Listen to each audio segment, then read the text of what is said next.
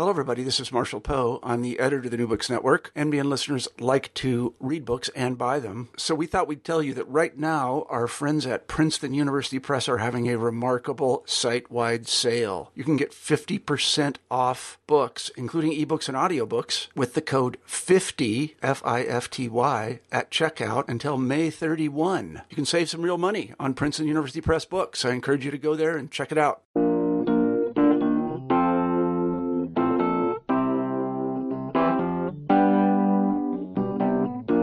Hi there, I'm Jason Schulman, and this is New Books in Australian and New Zealand Studies. My guest today is Leigh Straw. She's a senior lecturer in Aboriginal Studies and History at the University of Notre Dame. She's here to talk about her new book, After the War Returned Soldiers and the Mental and Physical Scars of World War I, published by UWA Publishing in August 2017. Leigh, welcome to the show. Hi, Jason. Nice to talk to you.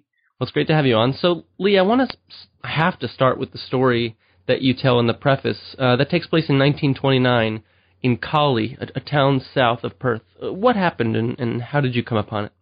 Yeah, it was quite a striking story. I, you know, sometimes we talk about going out to find stories, and I really think this story found me.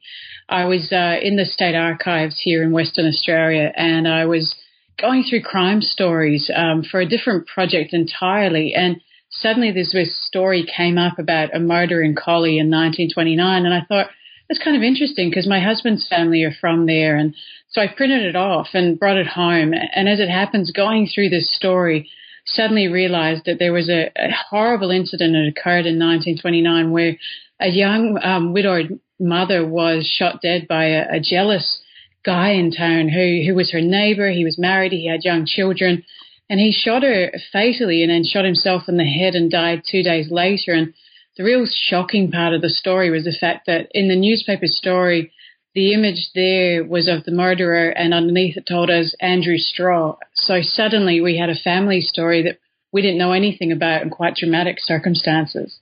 And so that was your husband's ancestor in some way? Yeah, yeah, his great great uncle. So um, once we started talking to family, they had known a little bit of his story, and then he became this kind of Uncle Andy in the telling of this story. So, for somebody we had no idea of beforehand, suddenly he was brought to life for us in, in very dramatic circumstances. So let's zoom out a bit. Um, can you tell us, you know, for those who are unaware, who are the Anzacs, and and why do they hold such a large place in the Australian imagination? Well, the Anzacs were, were given that term for the, the Army Corps uh, that the Australians and New Zealanders were a part of in the, the First World War. And historians in Australia have called Gallipoli our real baptism of fire. This was the, the moment when Australia really entered into, into the war and really had its first major experience of war on such a mass scale.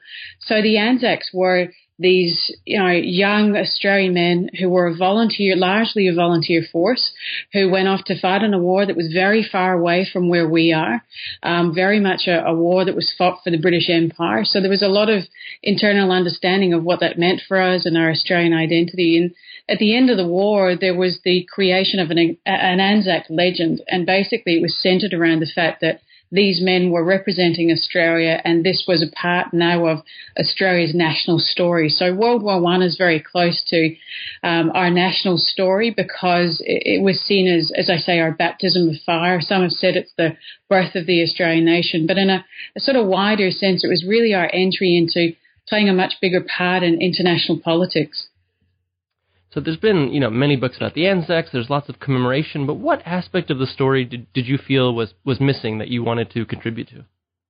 In discovering Andrew's story, I really wanted to find find out what had happened to him after he came back after the war, and in doing so, I was then drawing upon the many stories of other men who, whether it was similar stories or different stories about their mental and physical uh, treatment after the war when they got home, and I suddenly realized that for a very long time the telling of our World War One story in Australia, we focused a lot on the war itself and military strategy and the war stories coming out of it.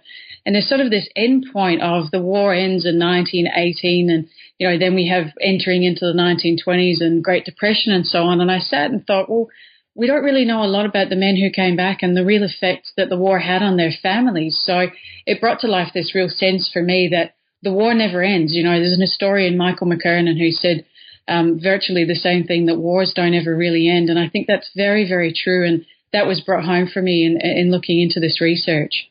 So you live in Western Australia. More than 32,000 West Australian men fought in the war. Uh, 16,000 came home injured. How did you kind of devise the, the research plan for the book?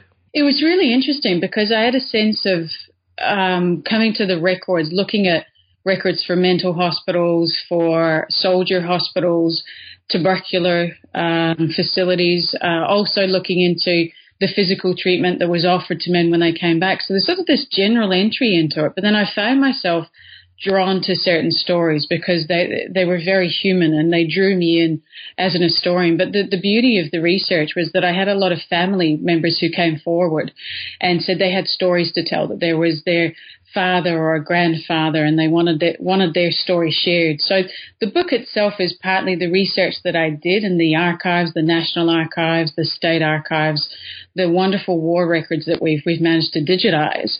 But the beauty, as I say, of it is the fam- the families that came forward with their stories to tell. What kind of support networks did these returning soldiers have? And and looking back, you know, what what was sort of missing that we might think of, you know, 100 years later?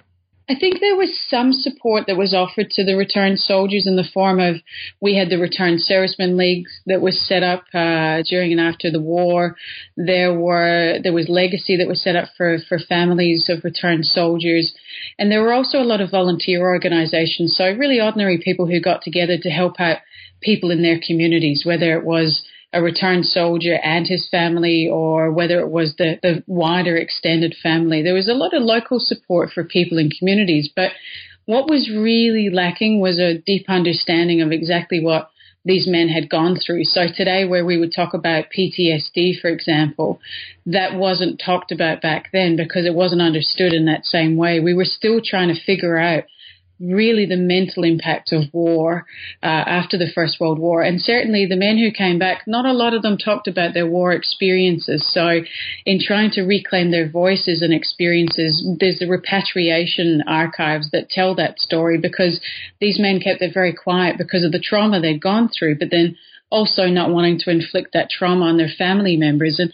I think today, while we've got a, a bit of a way to go in our, our understanding of the mental and physical effects of, of, warfare, I think we have come some way in really understanding the, the impact that this has on individuals and their families.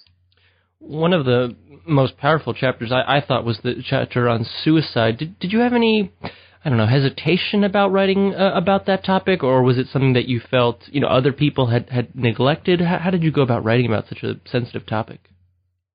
It was a really hard chapter, really hard chapter to write because the the stories I was reading about the men, I was going through their repatriation files and um, the newspaper stories and listening to family talk about a, a returned serviceman who'd taken his life. These were the hard hitting stories because this is the, the harsh reality of, of what happens after war for some men and women who, who come back. And um, the way in which I dealt with it was to really just look at the very human aspect of the stories, to bring out individual stories of what real people went through.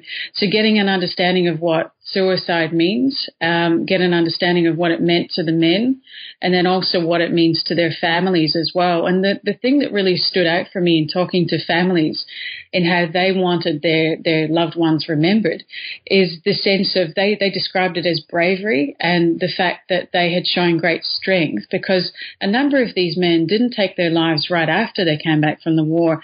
Sometimes it was, you know, a couple of years, five years, ten years down the track when they eventually took their lives. So they really did try to cope for a very long time. And mainly these men were trying to cope for their families. So there's a real sense of strength in the, in the telling of these stories. And I think if you really just humanize them and you, you allow your readers to relate to these people as people and as very human people, then you get a real sense of what they went through. And it, it means that you can deal with it in a very sensitive way. Mm-hmm.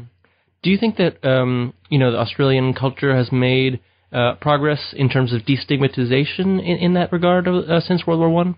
I? I think the Vietnam War veterans did uh, a considerable amount in, in our, our country um, in terms of trying to raise awareness about de- destigmatizing suicide, also wider awareness of PTSD and the realities of war. So we're greatly indebted to our, our Vietnam War vets for doing that.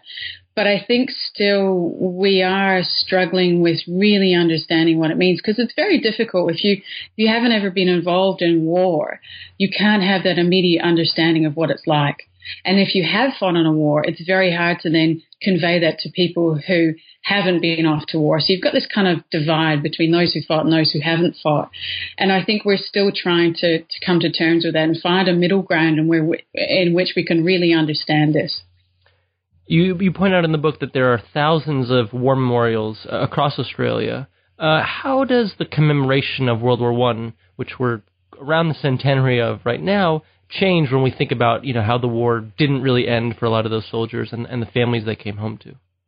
Well, I think we've started to in recent years really look more closely at um, the men and women who take part in uh, the various marches to commemorate things like Anzac Day or to be a part of Remembrance Day, for example. I think we started to really think about those we've lost in wars and conflicts, but we're also looking at those who've come back and really respecting and honoring them as well. And in a wider sense, really understanding that that they have fought for their country and they've shown great bravery and strength, and they still have to continue on with those memories of what they went through. I think we have a bit more of an understanding of that. So we, we commemorate the war dead, but we also are really looking to respect those who are there at the war memorials participating in those remembrances.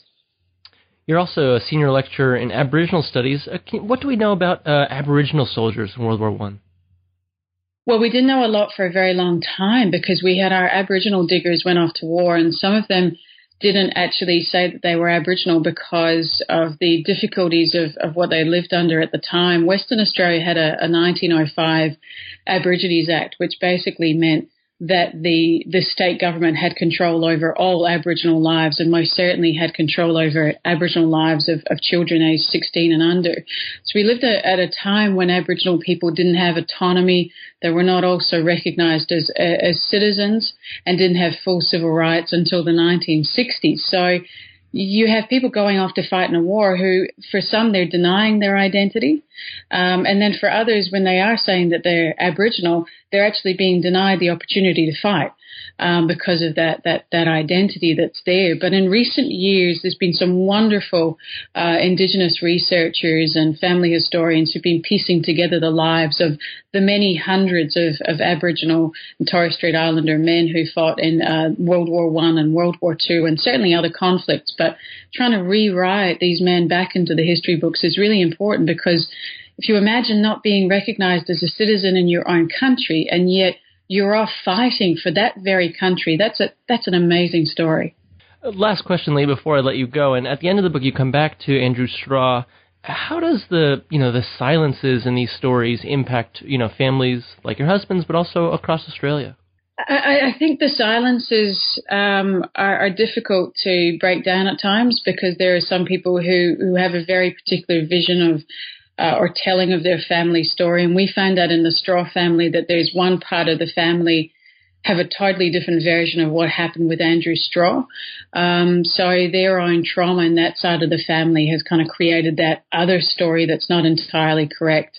Um, I think the silences in families, more and more through this research, I was finding that people were initially confronted by the silences that were there, particularly in relation to suicide.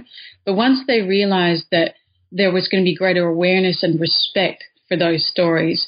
There was an opening up of, of, families wanting to tell more of their story. And I think that really shows us that we, we have progressed in terms of how we tell war stories because we tell them not just in terms of fighting, we tell them in terms of the experiences after the war. And now we're telling the stories of what families went through. So I think that's a, a really important positive to come out of this research that I certainly have found. Leigh, I want to thank you for being on the show today. That's Leigh Straw. Her new book is After the War Returned Soldiers and the Mental and Physical Scars of World War I. It's published by UWA Publishing in August 2017. Thanks for listening, and we'll see you next time.